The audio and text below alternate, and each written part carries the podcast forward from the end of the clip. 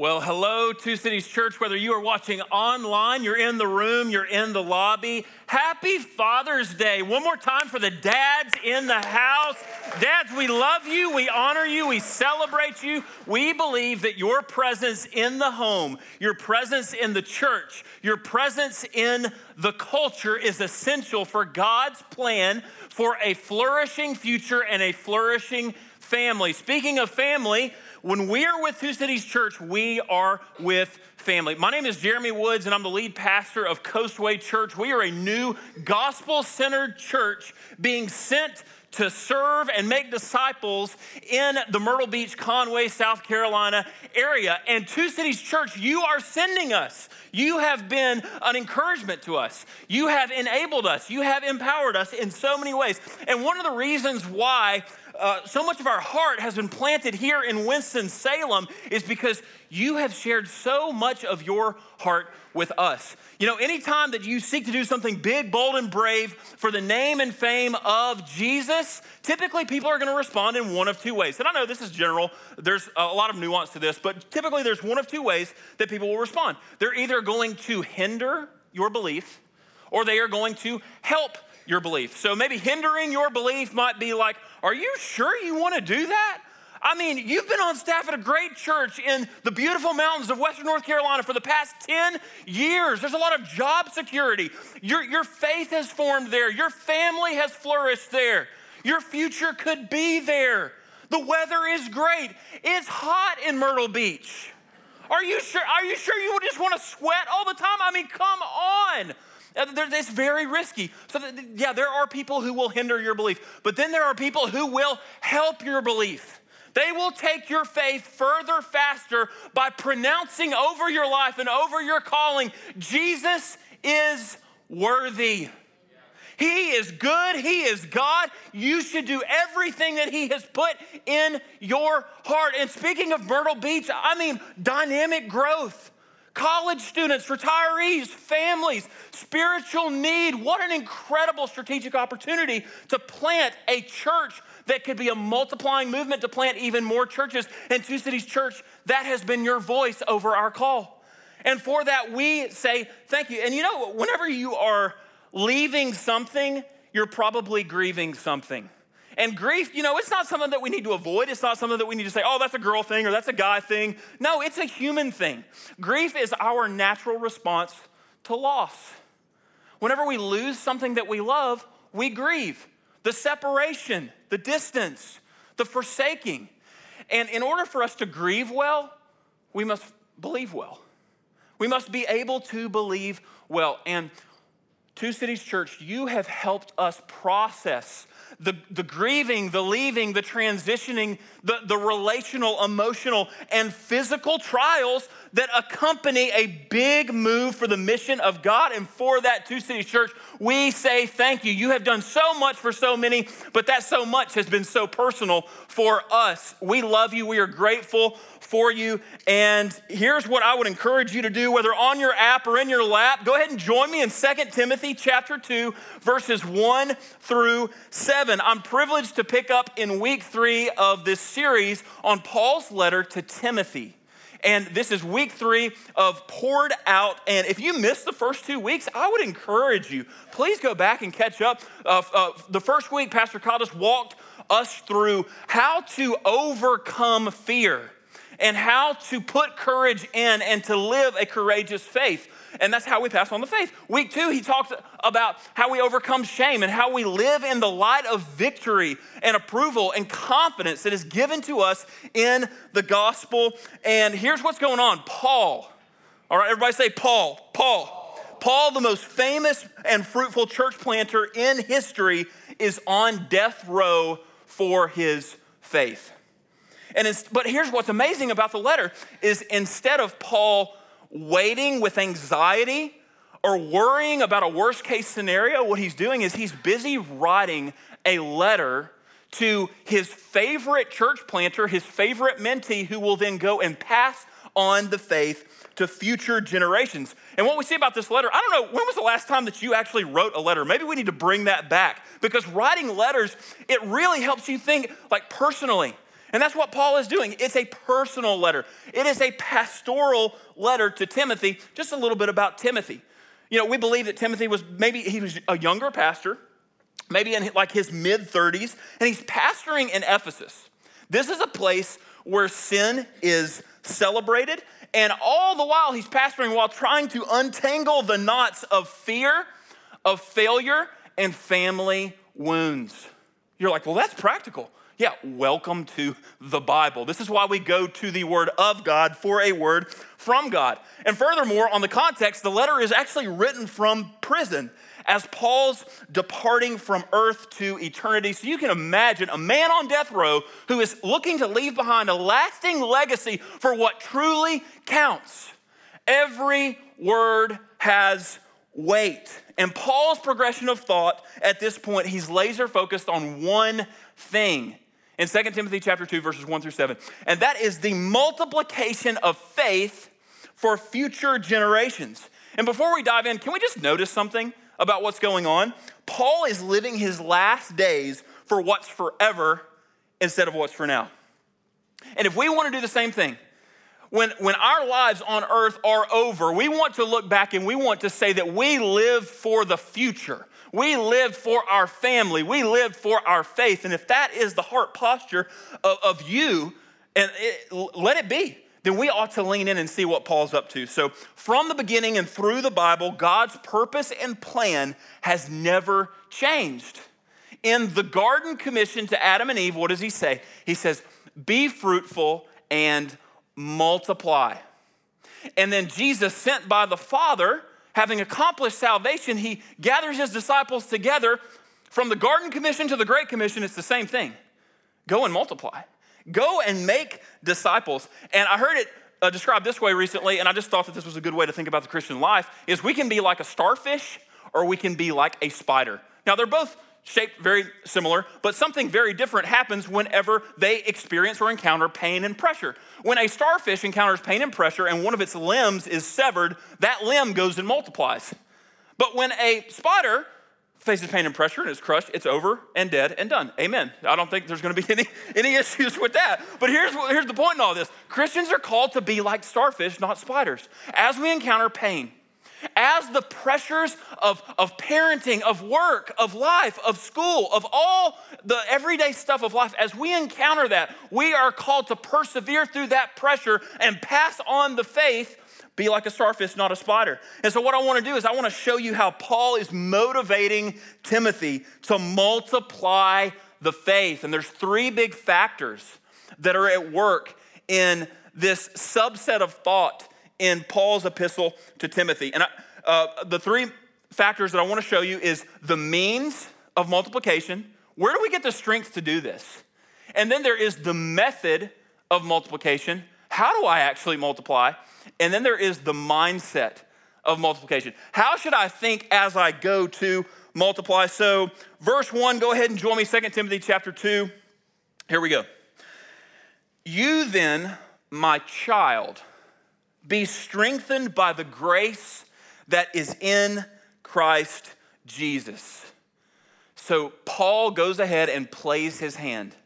And he says, the means of multiplication is the grace of Almighty God. Notice what Paul says. Notice how he addresses Timothy. And th- there is so much grace just in the way that he identifies his relationship with Timothy. He says, My child. Now, Paul was not biologically Timothy's father. But what he had done is he had functioned as a spiritual father, filling a lot of the gaps in Timothy's life that was left from what was either a timid dad or a terrible dad. We're not entirely sure, but really, whenever you think about your dad, there's, there's basically kind of three ways that you could think about your experience with your dad. Uh, maybe you had a terrific dad. A terrific dad is a dad who's going to be brave He's going to be bold, he's going to speak grace, and he's going to speak truth into your heart. And you will form and flourish under such a dad. Maybe that was your experience. And if so, praise God for that. One more reason to just see the grace of God present in your life. But then there are timid dads. So a timid dad would be a dad who is kind of silent, stiff, definitely scared. does not stand in the gap for his sons and his daughters, stands on the sidelines in those strategic moments, like Pastor Kyle was talking about Jesus' baptism or that event in, in your life. He wasn't there, he was timid, probably selfish. But then there are terrible dads. And I, I want to be as pastoral with this as I possibly can because the layers of injury inflicted on our lives by terrible dads run deep into the core. And what we do is, whenever, if you grew up with a terrible dad, then it is likely that you have spent the rest of your life trying to recover from those wounds.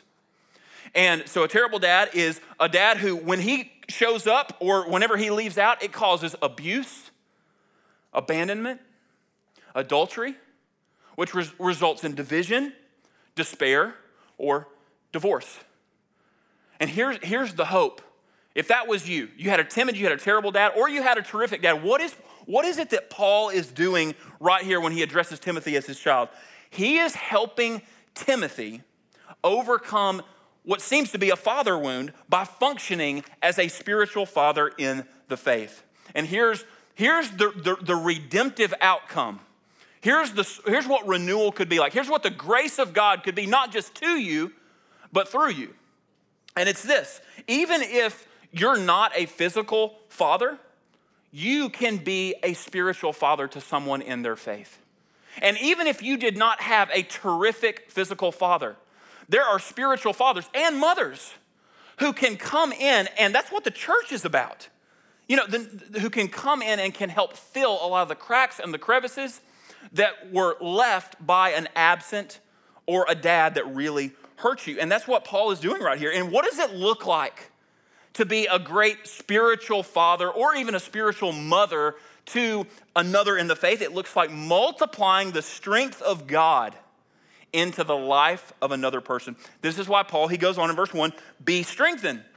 So, the way that this is worded uh, in the original language means that we are receiving strength from another who is stronger. So, we are passive, we are being acted upon. And so, what uh, really comes to my mind right here is um, you've probably seen the movie Christmas Vacation, and you probably know who Uncle Eddie is. So, Uncle Eddie, he shows up to Clark's house and his busted up, beat up uh, RV, and it comes to Clark's attention that Uncle Eddie's not going to be able to provide Christmas gifts for his children. And so I think they show up at Walmart or something like that, and Clark's like, "Hey, you know, you know, we talked about it, and you know, we just want to help you, you know, provide Christmas for your kids." And Uncle Eddie, he's just like astonished. And you're like, what is he about to say? And he says, Oh, Clark, that's mighty nice of you. But you just need to understand if you're going to do that, we also want to get you something real nice. And so in this moment, everybody who's watching the movie is just like, Who does that? Like, that is, that is so dumb. He, he is the one who's paying the bill for you to get him something real nice. But did you know that we actually do this with God? We, we look at God and we look at the gifts that He gives to us, and we have this Uncle Eddie mindset where we're like, well, God, if you're to strengthen me, I want to get you something real nice. You're to be really glad that you blessed me with that. And but here's what we have to understand is before we can be strengthened, we must first admit that we are weak. What we all need, we all need a supply of strength that will fill us up so that we can then be poured out. Two Cities Church, I wonder when was the last time that you just said out loud to God, I can't, but you can.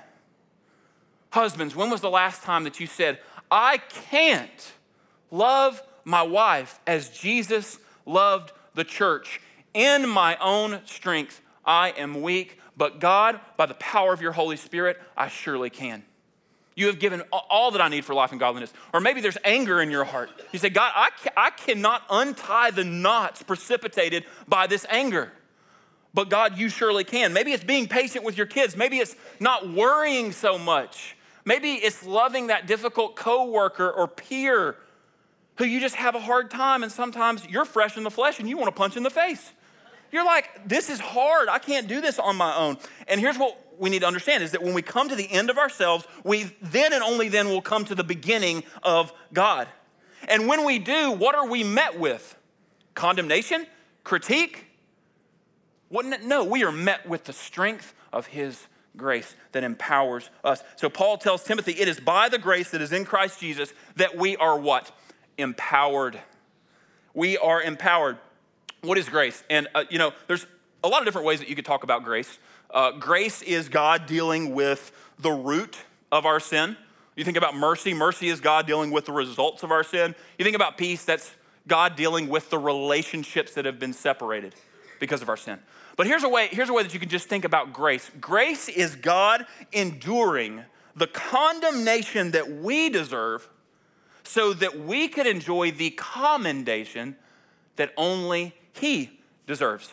And one of the watershed lines that has just been following me around ever since last Sunday's sermon that Pastor Kyle said is why do we watch movies? We watch movies to help us learn how to live. And I had never thought about it that way. But why is it that we get caught up in the drama, we get caught up in the adventure, and we get in our feelings? and we want the hero to emerge, and we want the villain to fall, and we want redemption to come? It's because we're looking for a tutor on how to live our lives. And I think one of the one of the best movies to help you really take a long, hard look at how you're doing in life is Forrest Gump. So, whenever you think about Forrest, you see a brave man, you see a bold man, you see a loyal man who loves someone who is the complete opposite, and that's Jenny. So, the progression of the plot all throughout the movie is Forrest pursuing a, a woman who will not love him back a woman who runs, a woman who resists, a woman who rebels. And at some point in the movie, you're just like, Forrest, you could do better. Why do you keep pursuing her? Why do you continue to welcome her? And it's in these moments that you see, and I, I went back and I actually watched the, the final scene in, in, in one of the final scenes in Forrest Gump when Jenny, uh, Forrest is out there just like, just like a great guy mowing his grass, okay?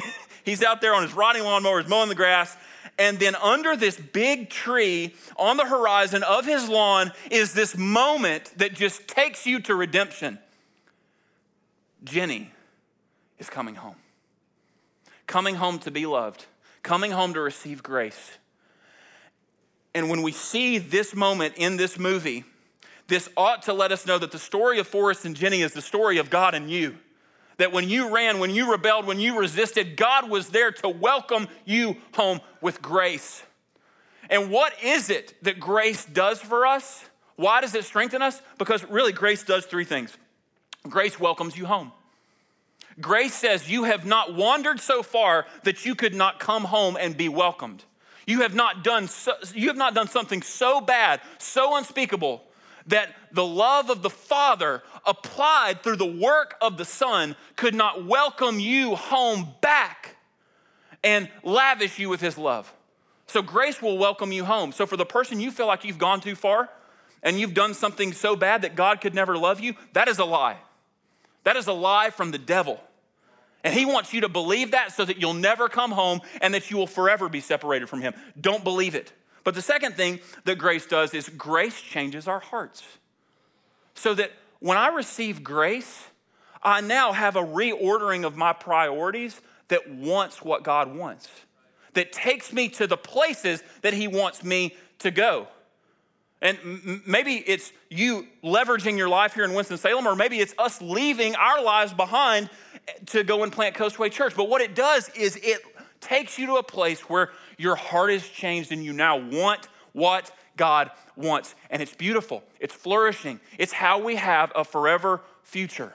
But the last thing that grace does is it multiplies our hope so that I cannot keep this goodness to myself. I have to get this out. I have to pass this on. This must multiply through me. And something helpful and nuance about grace so that we don't drive our lives off into the ditch of excusing our sin or overlooking our sin. Well, there's grace for that. Grace is opposed to earning, but grace is not opposed to effort.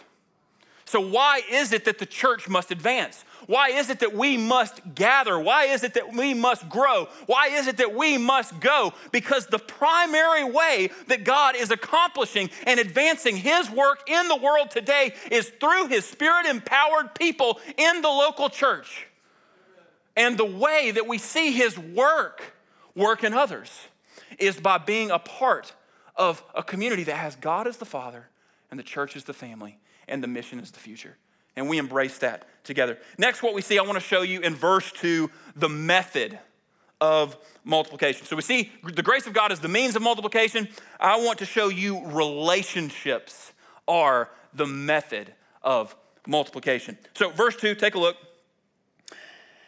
Paul says to Timothy, And what you have heard from me in the presence of many witnesses, entrust to faithful men who will be able to teach others also. So, again, let's do some noticing. How many generations of discipleship are described in this verse? So, okay, let's, let's count together.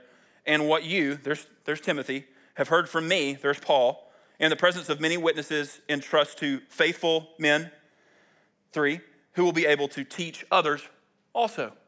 So, what do we see from this? Four generations of discipleship. And what this ought to tell us is that any true vision for multiplication is going to be multi generational. And so we need to ask the question let's come in close on what really counts. Can we do that together? What generation am I living for? Am I living for me, myself, and I so that my impact dies with me? Or am I living for the future, for the family? That's where flourishing happens. And I just want to talk to you for a moment on such a personal level on how the multi generational, multiplying vision of Two Cities Church has blessed me and my family and will bless the entire Grand Strand. So, uh, the Summit Church in Raleigh Durham has this vision to plant a thousand gospel centered churches by 2050. That's a bold vision. I want to be a part of that. Well, Two Cities Church uh, God put it on Pastor Kyle's and Pastor Dave's hearts to really own that vision, to plant Two Cities Church out of that vision, and then plant more churches that would plant more churches out of that vision. And so the vision that began in Raleigh Durham has now multiplied to Winston-Salem through Two Cities Church and is now about to multiply in Myrtle Beach and Conway.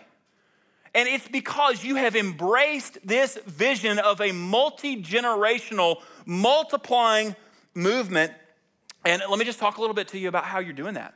Uh, you are not just believing the best, you are sending your best.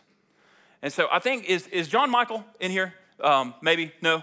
Okay, well, uh, John Michael, he and his family um, is, okay, no, uh, I don't think so. We can't do this in every service, but uh, what I will say is that John and Donna Michael, uh, some of your very own, uh, John is going to be the executive pastor for Coastway Church, and you are the ones who are sending him. Amen. Amen. But some of our very best friends and some of your very best members are uh, Travis and Amanda Motzinger and their two kids. And guess what? You are sending them to join us on mission in Myrtle Beach. And we couldn't be more excited. So, what are you doing? You are multiplying disciples, you're multiplying groups, you're multiplying leaders, and you are multiplying churches. And for that, we say thank you. Paul says, entrust to faithful men. Notice how God, what does he do?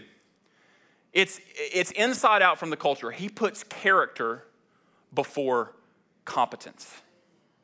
And what Christian character is, is not, it's not about perfection. It's about direction. And if you want to know the, just the, a simple way of thinking about this, to summarize what is character, character is the sum of your dependence and your desire. If you want to know the state of your character, just look at on what or on whom am I depending? Or what is it that I am desiring? And it's interesting because through history, God has, used, has specialized in using ordinary, everyday men, women, and children in extraordinary ways. Apparently, one of only 12 of the disciples was from a more sophisticated, affluent area in Judea. And guess who that disciple was? It was Judas. Failure to launch. God, God's first choice is often the world's last choice. And what he does is he specializes in using people who are more impressed than they are impressive. And so, to the impressive people in the room, uh, because I know some of you are here, uh, there's good news. God can and He will use you too. and th- but there are just going to be some unique obstacles that will need to be overcome in order to get there. But when you look at the characteristics of the men and the women who God uses, you look at Exodus 18, you look at 1 Peter 5, uh, 1 Timothy chapter 3, you see the scope of emphasis is on the character of the heart, not the competence of the hands. Robert Coleman uh, wrote a great book, The Master Plan of Evangelism. I would commend this to you as a great resource on multiplying the faith. But in that book, Robert Coleman says the people who God works mightily through are the people who are willing to follow, there's dependence, and wanting to be used. There's desire. This is the form of Christian character. And if you think about it, what was it that qualified Jesus to take your place on the cross? Well, it was his character. Yes, he was competent, but the reason he was his competence was driven by his character. And we do see that God also he he puts character first, but he does care about your competence as well. Because we see in verse 2, able to teach. So, what does a good uh, multiplying disciple do? Well, they do what a good parent does. A good parent is going to say, I, I did it. It can be done. You can do it. Now I am here to help you. I did it. I learned how to pray in a way that was not stale or stagnant. I learned how to share my faith, and I'm actively doing that. I learned how to go to the Word of God for a word from God. I did it. If I can do it, you can do it. It can be done, and guess what? I'm going to be here to help you along the way. And so, uh, Robert Coleman in the Master Plan of Evangelism, here's what he says He says, One living sermon is worth a hundred explanations. And what I want to do is, I just want to take a, a moment, I want to honor your leaders while admonishing you. Because here's, here's what uh, the sad reality is there are not enough churches like Two Cities Church who clearly and strategically equip their members to be under the Word of God around the people of God and on the mission of God. So uh, here's an example. In a time when most churches were minimizing, Two Cities Church, you have been multiplying. And the reason I think it's because you have leaders who want to take you further faster by giving you relationships undergirded by resources, catalytic tools that will allow you to multiply the faith. And one of the more recent tools is uh, th- this reading plan in the book of Acts that you have the opportunity to walk through in community with others. And there's even a, a, a, way for you on the back of this reading plan, a way for you to get into the Word of God and hear clearly from God. And these are available outside at the tent before you leave, or you can talk to your community group leader. But I, the way that you are being equipped to actually own your faith and have competence as you multiply the faith by your leaders is truly incredible. And I, I, don't know about you, but every time that I'm talking to Pastor Kyle, every time I'm talking to Pastor Dave, every time I see Carrie, I'm just saying thank you. I'm saying thank you because these resources that they are giving you are also multiplying through Coastway Church. But it's not just resources, it's also relationships that we see. Faith comes through Christ alone, but faith is not intended to remain alone. We believe that discipleship happens in relationships. The way that you form, the way that you flourish is going to be around the people of God. Uh, you need to be in a place where you can have an open Bible. Okay, what is an open Bible? That's authority. And I would just be curious to know who, who gets the final say in your life? What is the authority in your life? We all need it, but we all tend to kind of be allergic to it. But God's word can be the authority, the guiding light for our lives an open Bible, but also an open life. That's authenticity. We, we need both of those in order to ultimately flourish. And the goal would be for, for Two Cities Church, you already do this so well, but for there to be more of this attitude to view the church as relationship and responsibility, not just a time and a place. And here's some caution tape for us to be careful. If faith is not multiplying through you, it may have never multiplied to you. We, we, this, this is a sober moment.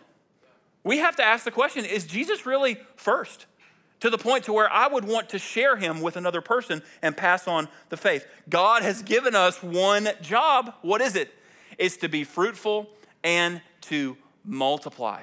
So, a good application question for you it would just be Have I owned the faith to a place to where I could have a posture like Paul to Timothy? And I could teach someone how to share their faith. I could teach someone how to get in the Word of God. I could teach someone how to pray.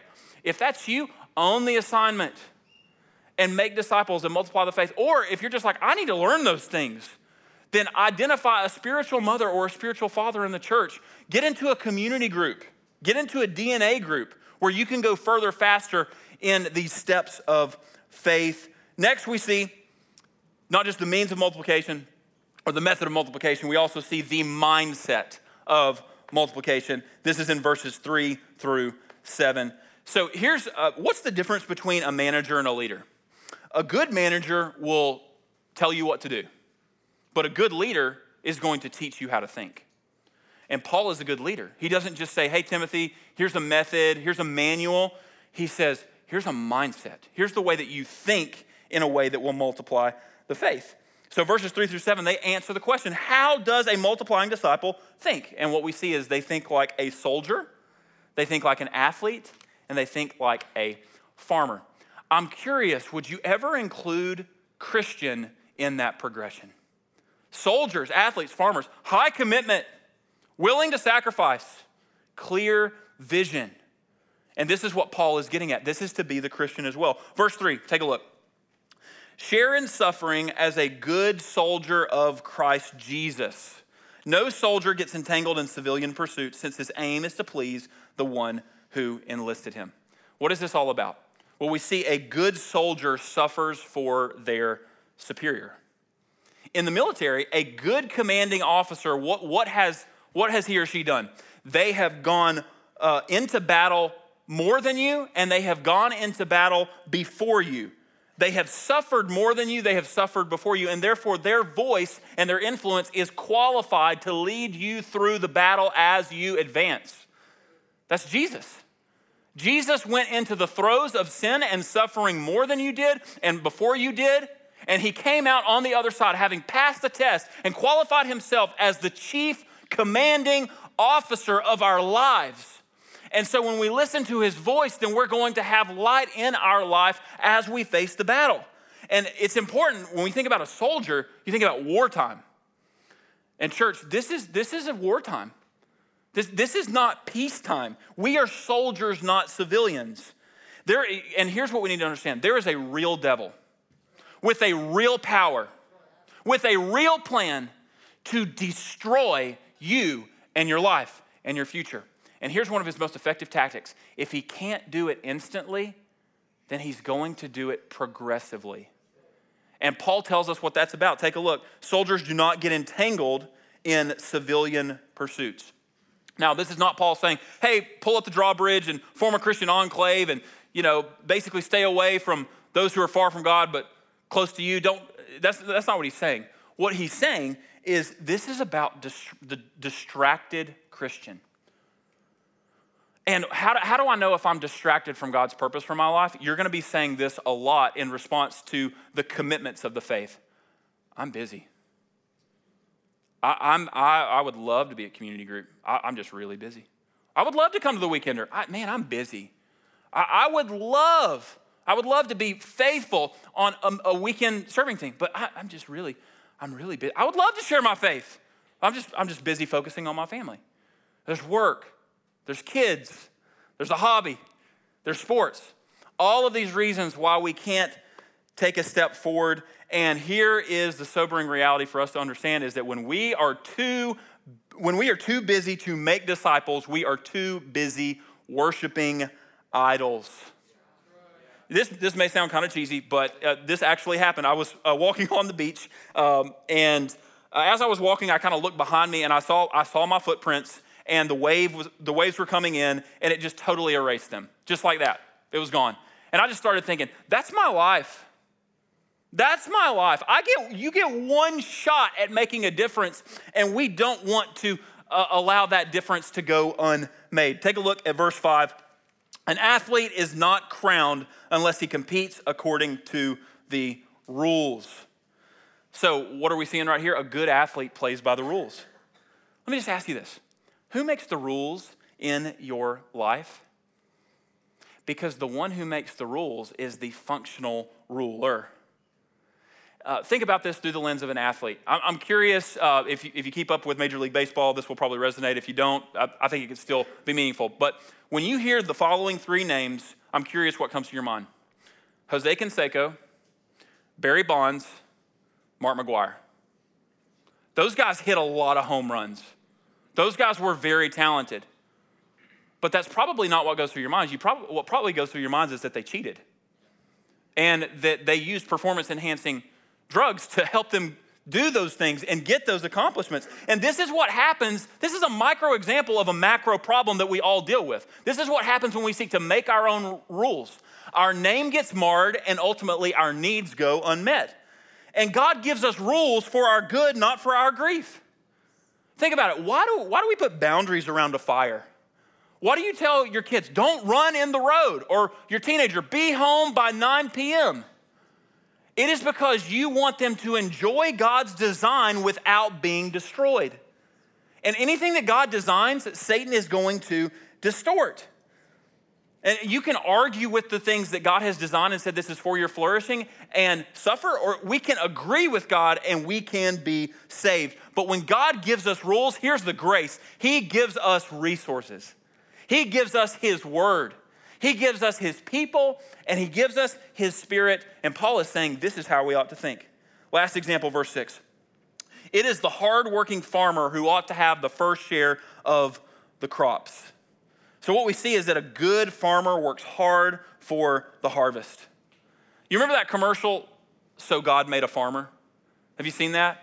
Uh, maybe you have, maybe you haven't. It's on YouTube. But basically, it talks about the everyday lifestyle of a farmer and how it's just so high commitment. It's so all in. And at that point, you you, you see this commercial that describes the lifestyle of a farmer, and you're like, man, I could work a little harder. That's, that's an excuse remover. And this is important because multiplication is hard work. It takes time, it takes tenacity, it takes toughness, it takes a lifestyle ahead of leisure. What the farmer understands is that the work they do today will make possible the fruit they enjoy tomorrow. This is how we ought to think. And speaking of thinking, last verse, Paul says, Think over what I say, for the Lord will give you understanding in everything. So, I want to tell you a story that's going to make me blush, but hopefully make you better. So, one of the things that we have been doing as we have been saying goodbye to where we grew up and saying hello to where God's leading us is we have been going around these different destinations in Asheville. And one of the places, it's in a downtown context. Uh, we were actually going uh, uh, in downtown Weaverville, and my daughter, she saw a wedding dress through a window pane and she was mesmerized. Like she loves to play dress up. And in this moment, I was just thinking about what is that day gonna be like when I'm going to a wedding dress shop with my daughter to pick out that dress. And I was all up in my feelings. And I don't know if you can see it. I think that there's a picture, but there's a window pane that slants inward, kind of like this okay? No, I, it would have been good for me to do some noticing at that point because what I did is somebody walking by would have thought that I was like a stone cold Steve Austin impersonator because I go in to look at that window and I headbutt that window pane because I thought it was flat, not slanted. And I was totally embarrassed. My wife was laughing at me out in public. And in that moment, I was like, that's bad for me to do on that window, but that's great for you to do with the gospel. Because when you come in close on the gospel, you're going to hit your head.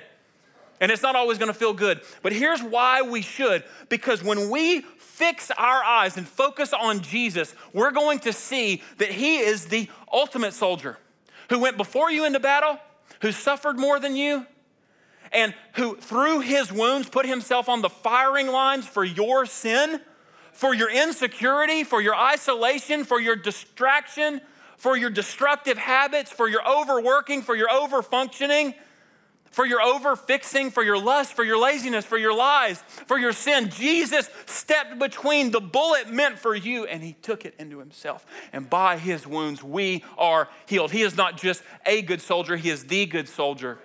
And we see that Christ is the ultimate farmer. He didn't just sow a seed from his hand into the ground, he sowed, he sowed the seed of his life into the ground so that you and I could have the harvest of a fruitful future and a forever family. But not only this, He's the ultimate athlete. He actually competed according to the rules. And in uh, competing according to the rules, he crossed the finish line in victory, but instead of being crowned with a crown of victory, he was crowned with a crown of shame that was meant for you and was meant for me. And he did that for you. He did that for me. This is why, Two Cities Church, we are going to multiply the gospel through the Grand Strand and to the entire world. And we believe, we believe This is why you should give your life to multiplying your faith for Him. For a God who did all this for you, will you multiply your faith for Him? Let's pray. Father, we thank you for the grace that is in Christ Jesus that we so desperately need. We thank you that though we have wandered, though we have resisted, you stand ready to welcome us home. And God, I just want to apply the power of the gospel to the mind of those who are listening today, the person who thinks that they're too far, Lord, um, where there's a lot of recovery and there's a lot of shame, God, would you welcome them home? Would you welcome them home? And would they call upon your name and be saved? God, would you change our hearts? Because we don't desire what you desire naturally. And God, we need you to take us to that place. We need you to take us to that, to that hope. And, and Lord, speaking of hope, would you multiply our hope? Would you not just multiply the faith to us, but the faith through us? And let us have the big, bold, brave commitment to pass on what you have poured in through the gospel of Jesus. We love you, Lord. We lift you high. It's in your name we pray. Amen.